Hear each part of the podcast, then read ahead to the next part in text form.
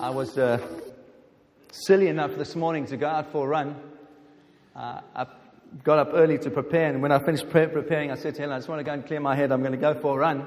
And so I left my front door, and for the first time this winter, everything was white. The pavement was white. The cars had thick frost on them. And so I made my way down through the park. Everything was white. The leaves were white.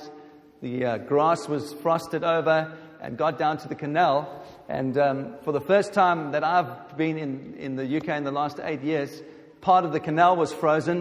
It was making this wonderful, wonderful tinkling sound. And uh, the sun was coming up. Just the amazing, amazing orange color in the sky. And I just found myself trying to sing. I say trying to sing because I, I, I can't lie to you. It wasn't exactly, um, you know...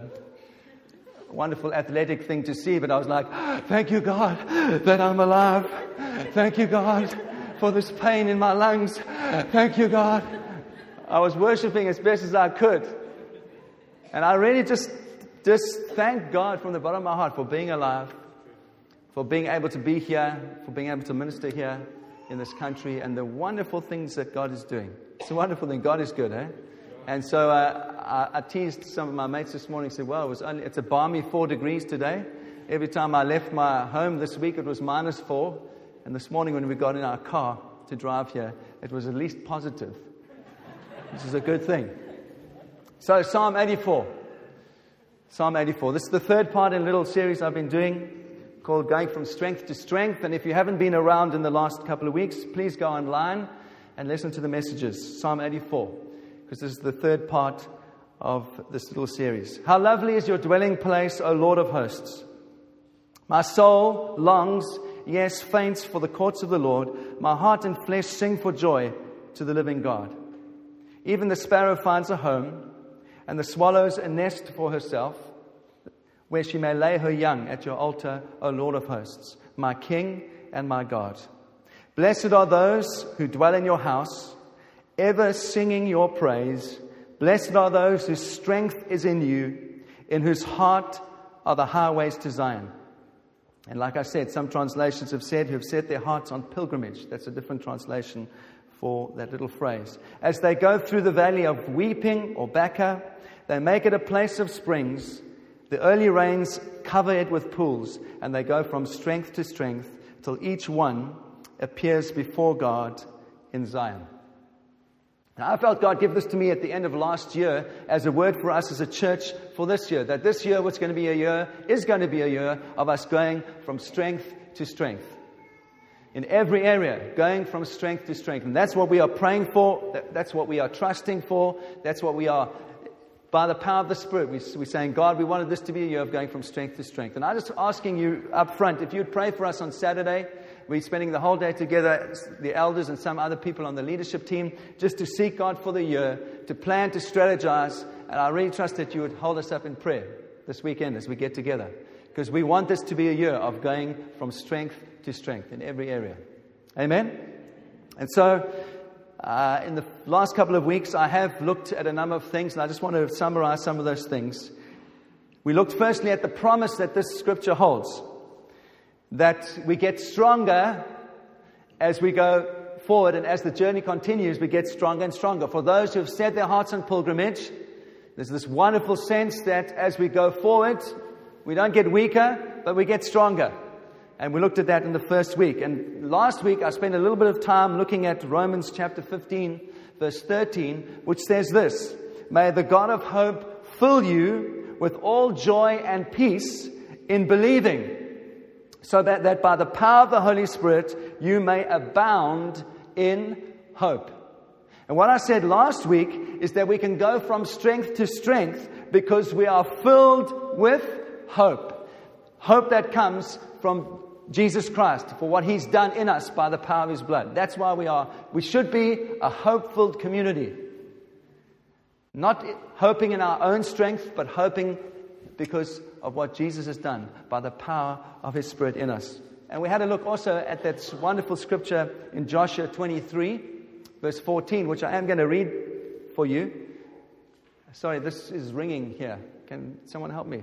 Just with the sound, please. Thank you.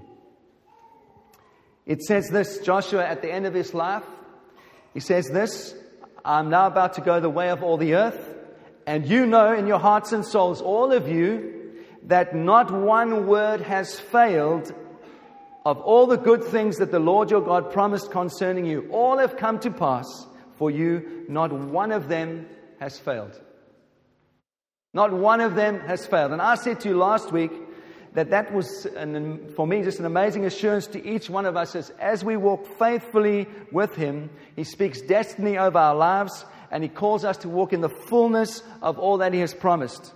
And I asked you last week, and I'm asking you again, to remind yourself of all the prophetic promises that God has spoken over you and given for your life and for your family and for this church. And we use them as a sword, ultimately. We use them as a sword to fight the good fight and to stand confidence confidently. We do that because we can. We have been promised amazing things by our Father in heaven. And then we looked at Romans five last week, which says this, verse, uh, verse one. Therefore, since we have been justified by faith, we have peace with God through our Lord Jesus Christ. Through Him we have and also obtained access by faith into grace in which we stand, and we rejoice in the hope of the glory of God. More than that, we rejoice in our sufferings, knowing that our sufferings produce pers- endurance, and endurance produces, produces character, and character produces hope, and hope does not put us to shame, because God's love has been poured out into our hearts through the Holy Spirit who has been given to us. Amen? So we reminded ourselves last week that we can go from strength to strength because of what Jesus has done. And the things that we have to walk through, those things build character in us, and character produces hope, and hope does not disappoint us. Yeah. And then lastly, I finished last week by just saying, we can be confident and full of hope for the year, because ultimately we are held in the hands of the sovereign King of the universe. Amen? And we had a look at Isaiah forty-eight, which says this, verse twelve. Listen to me, Jacob and Israel, whom I called. I am He, I am the first, I am the last. My hand laid the foundation of the earth, and my right hand spread out the heavens. When I call to them, they stand forth together. Wonderful, wonderful scripture. And that's our Father in heaven. That's that's the one that the Bible describes. Uh, that's the, our Father whom the Bible says the nations to Him are simply a drop in the bucket. Just a drop in the bucket. And all the dust contained on the earth is weighed in His balances. It uses those wonderful images. And God's hand is larger than the expanse of all of space, and which is countless of billions of light years across. We don't even know how big the universe is. And what is more amazing than all of that is that this amazing God has created everything. This, this God that holds everything in, this, in the palm of His hand, the span of His hand, He came and He was uh, born as a child, and He lived with us, and He died, and He rose again, and He is intensely interested with your life, and is intent- intensely interested in my life. What a wonder that is. And so we have hundreds of promises in the Word. We have hundreds of assurances in the Word, hundreds of tokens of His care for us. He's never failed us. He's never, He's the boundless God. He's generous in every way, and His hands are big enough to span all of eternity and time, and yet He has you and me in the palm of His hand. And I asked you last week, I said, can you, can, can we together just learn about the wonder of Him holding us like that? Just resting in that amazing place with the sovereign King of the universe holding us in the palm of His hand. That should bring confidence. It should bring reassurance. It should bring hope into every single heart, every single life, every single family. And so this morning, my friends, what I'd like to do is use that image of the hands of God and just speak five simple little pictures of what I feel like God wants to do with us. And that's why we can be confident that we're going to go from strength to strength. I want to use five little images this morning. And if I can ask you to go, please, first of all, to Isaiah forty-nine. You with me this morning? I know it's cold, but it's not as cold as it once was. So that's that's a good thing. Isaiah forty-nine, the first four verses.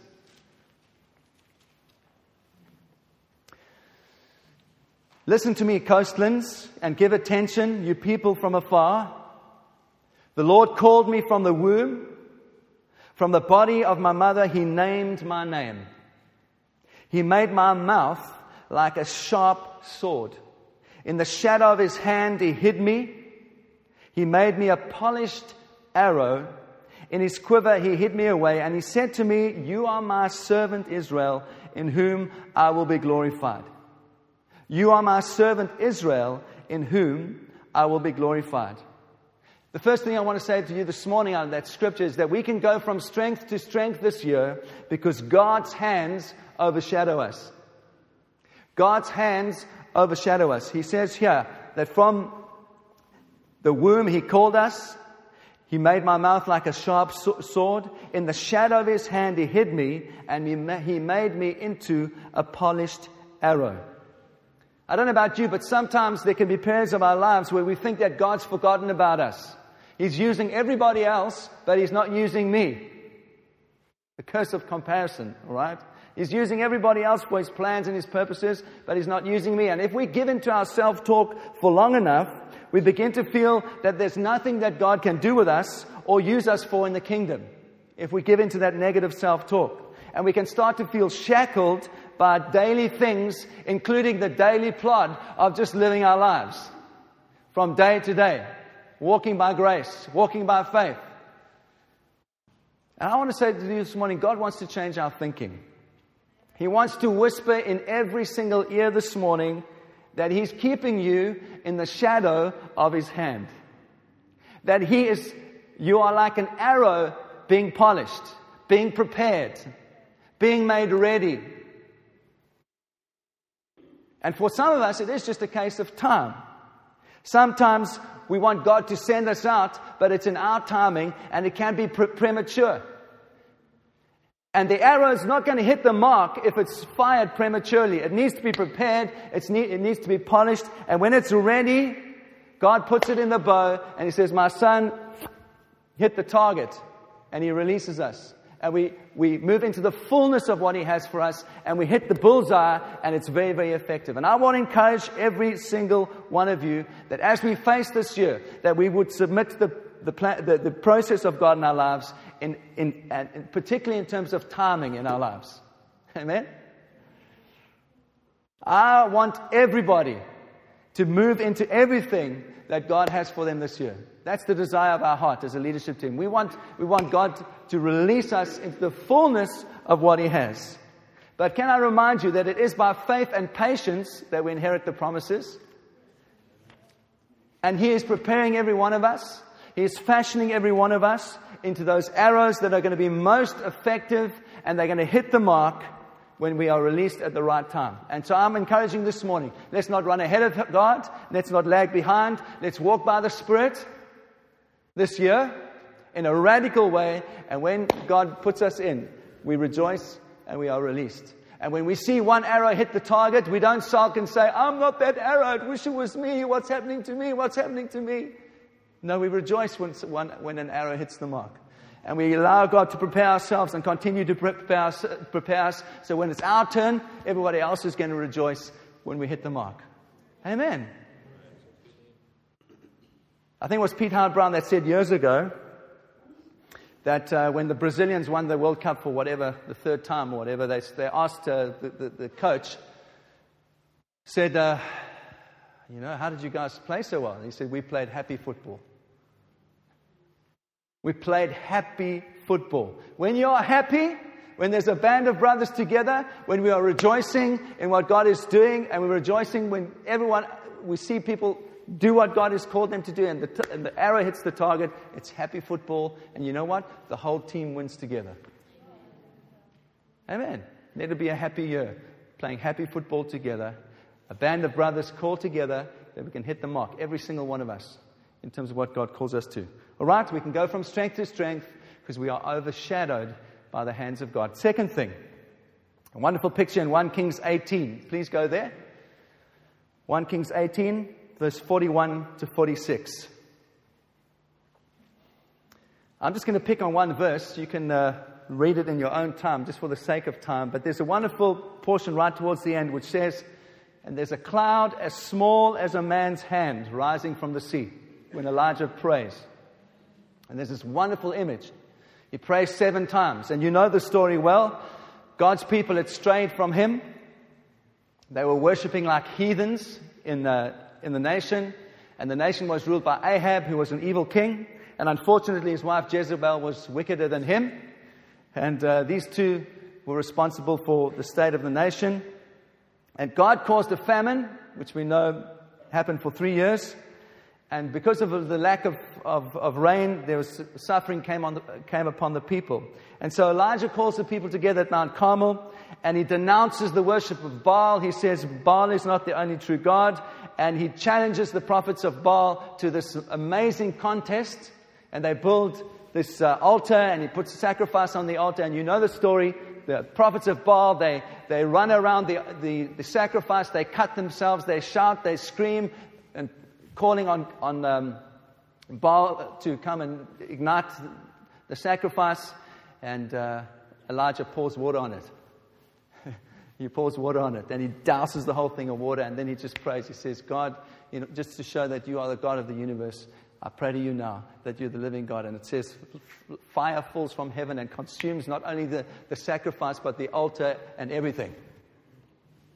And he says to the people, now you see who the true God is. What an amazing, imagine imagine that kind of, that's like a Steven Spielberg movie. I mean, that's just like incredible. Sorry, I'm making a funny noise. Thank you, Ann McKellar.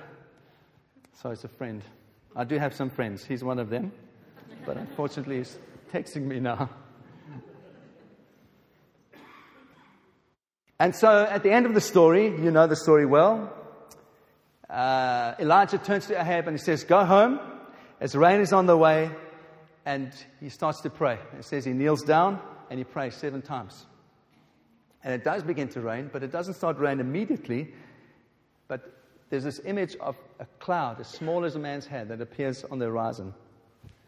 And eventually it does begin to pour with rain, and it douses everything, this wonderful rain that falls from heaven. And I want to say to you, my friends, as we look at this year, I believe we are beginning to see the rain clouds come. We are beginning to see the rain clouds come. And they might seem small, like a man's hand. They might seem distant on the horizon, but God is beginning to move. God is beginning to bring salvation. We are we seeing people regularly coming to Christ. God is restoring marriages. God is bringing healing. God, the kingdom is coming in the midst of economic trouble and things that surround. God is bringing his kingdom. And we are starting to see the rain clouds form. I want to remind you again of that prophecy of Smith Wigglesworth that I read a while back.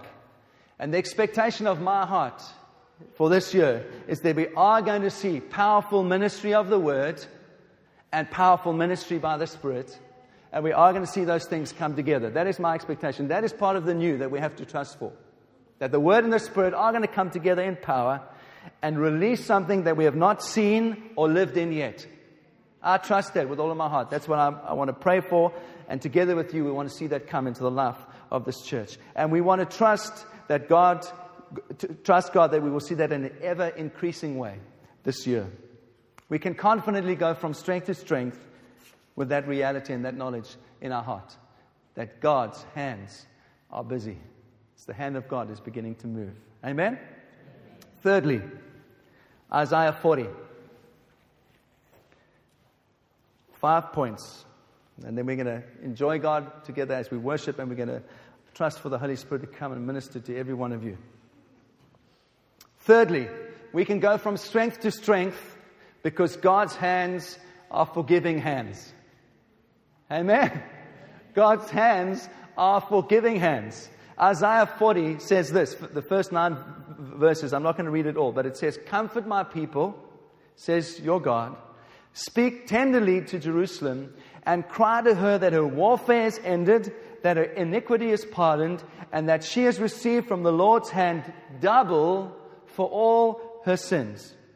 Double. Now, for me, I find that puzzling, that it says we've received double from the Lord for all our sins. What does that mean?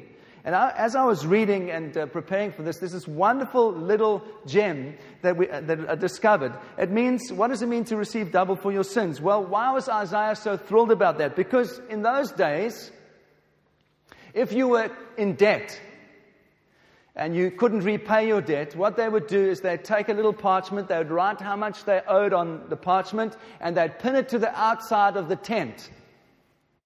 They'd pin it to the outside of the tent, and they would hope that some rich, uh, wealthy person who had a heart to see them set free from their debt would come past and notice the parchment on the tent. And if such a person did come and feel sorry and say, I have compassion for this person, I want to help them with their debt, he would take the piece of parchment, he would fold it double on itself, like a piece of paper, it's folded double, and he'd put it back on the outside of the tent, and that would signify to those that were in debt that there was a benefactor that was going to do was going to deal with their debt completely. And that's called receiving the double. Isn't that wonderful? Receiving the double. And that's why Isaiah says, he says, God has paid double for all your sins. It's referring to that tradition. And it's echoed in Colossians chapter two, verse fourteen. And Colossians chapter two, verse fourteen says this, and it's not just for Israel, it was for all of mankind. Paul writes and he says, and you, who were dead in your trespasses and the uncircumcision of your flesh, God made alive together with him, having forgiven us all our trespasses by cancelling the record of debt that stood against us with its legal demands. He set this aside, nailing it to the cross. He disarmed the rulers and authorities and put them to open shame by triumphing over them in him, in Christ Jesus. Amen. Amen. They nailed to the cross. And through the death of Jesus, we have received the double. Every debt dealt with. Every debt removed. Oh man, that's good news. And I want to say to you, if there's anyone here this morning that doesn't know the reality of that in your life, we would love to pray with you this morning. And the the greatest privilege we could ever have would to be introduce you to Jesus and to and to uh, let you start this wonderful journey of walking with him, the only true God. And we're going to give opportunity to pray later that you would receive that total forgiveness, receive the double in your life. Amen. Fourthly, Jeremiah eighteen. Jeremiah eighteen, verse one to six says this. The word that came to Jeremiah from the Lord, arise and go down to the potter's house, and there I will let you hear my word. So I went down to the potter's house, and there he was working at his wheel, and the vessel he was making of clay was spoiled in his hands. And he reworked it into another vessel as it seemed good for the potter to do. And then the word of the Lord came to me, O house of Israel, can I not do with you as this potter has done? We can go from strength to strength this year because God's hands are molding hands. God's hands are molding hands. You see, the, the thing about clay is that clay is inexpensive. It's easily replaced. And I have a friend, um, Margie Schultz, and she's a potter. And it's a wonderful thing when you go to a potter's studio and you just see they throw this lump of clay on, on the wheel. And they begin to mold it with their hands. And uh, I don't know if you've ever tried before, but my, my vases always came out a little bit wonky and never symmetrical and perfect. And the skill of the potter is that they can take that lump of clay and simply by the forming of their hands make an most, most amazing whatever it is, vase or jug or whatever, out of the clay. But for me, the wonder of, of this scripture is simply this, is that there's nothing that's too much trouble for the potter.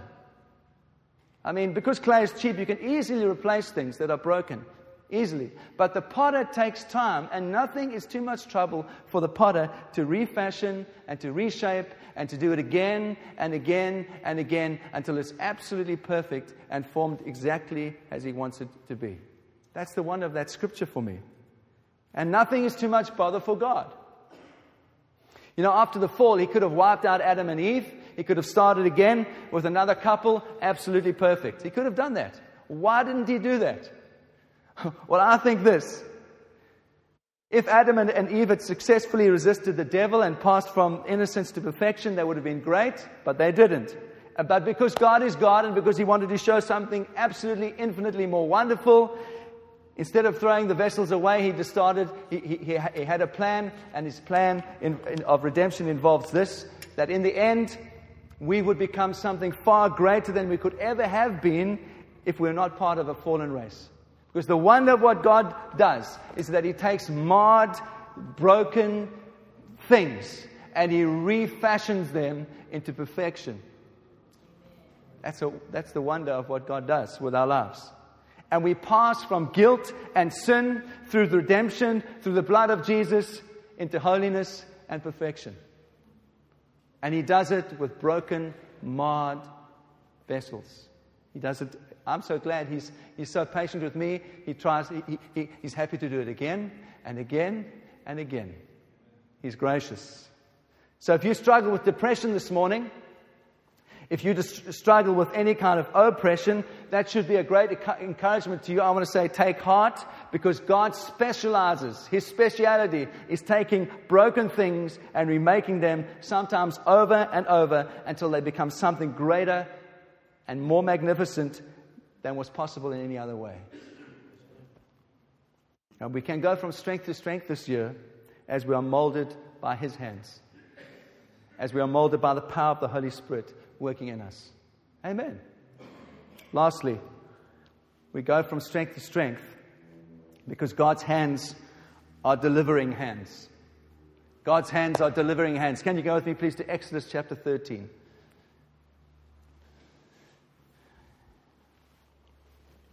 And Trev, I don't know if you guys want to come and get ready. We're going to worship after this last point. Exodus thirteen, verse three to ten. Moses said to the people, "Remember this day in which you came out from Egypt, out of the house of slavery, for by a strong hand the Lord brought you out from this place. No leavened bread shall be eaten. Today in the month of Abib you are going out, and when the Lord brings you into the land of the Canaanites, the Hittites, the Amorites, and the Hivites, which he swore to you, your fathers to give, a land flowing with milk and honey, you shall keep the service in the month." And verse nine says, "And it shall be to you a sign on your hand, and a memorial between your eyes, that the Lord of the Lord, that, sorry, that the law of the Lord may be in your mouth. For with a strong hand the Lord has brought you out of Egypt." By a strong hand, we can go from strength to strength because God's hands are delivering hands. God gave Moses these instructions about keeping the Passover, and he said, celebrate them as a memorial to celebrate your coming out of slavery. He had heard the people's cries. He had heard that they cried out to him. And so he sends Moses as their deliverer to lead them out of Egypt.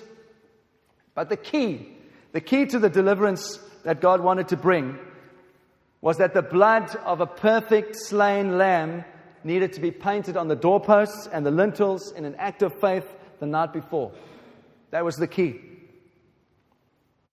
And God wanted to see deliverance come for all through the blood of a perfect slain lamb. And all of that is fulfilled in Jesus for us. And I felt as I was preparing three areas that God wanted to bring freedom in. The first thing about the Passover was that there, there was, there was freedom from sickness. First, why? Because the plague hit the firstborn of every family in the land, but the blood of the lamb protected the Israelites. And I felt this morning that we want to pray for anyone who's sick. Anyone. I don't care if you've got a sniffly nose, you've got a bad back, whatever it is, God wants to move this morning by the power of his Holy Spirit, and he wants to heal. And we're going to pray with faith that God does that. And secondly, their deliverance was won out of slavery and oppression. And after the devastation of what happened that night, Pharaoh begged the people to leave, and the blood of the lamb ultimately brought them freedom and deliverance.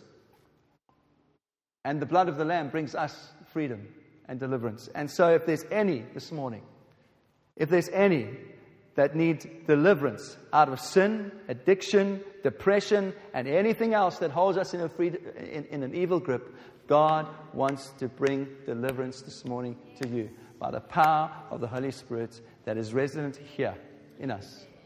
And we're going to pray for you. Amen? And thirdly, the blood of the Lamb signified a deliverance into a new life. Into a new life. And the Israelites left the old, they left Egypt, and they went for a period into the wilderness, and it was difficult in the wilderness. And they had to go through many challenges in the wilderness, but at the same time, in the wilderness, there was supernatural provision from God for the time that they were in the, in the wilderness. And I want to say to you, it's the same for us. We come to Christ, we begin a new journey for Him, with Him, and sometimes it's hard, and sometimes it's difficult, but there's always God's supernatural provision for us as we walk with Him. And I want to say to you this morning, if you don't know Jesus, you've never come out of Egypt, you've never come out of darkness into light, we're going to give opportunity. As we worship together, we're going to pray. We're going to ask you to respond. Jesus is here. By the power of His Spirit, He wants to bring freedom and liberty to all of us this morning. And we can go confidently into this year because we are in His hand. His delivering hand, His molding hand, His redeeming hand, His forgiving hand, His overshadowing hand. And He's here by the power of the Holy Spirit to come and work in us. Why don't you stand with me? We're going to worship.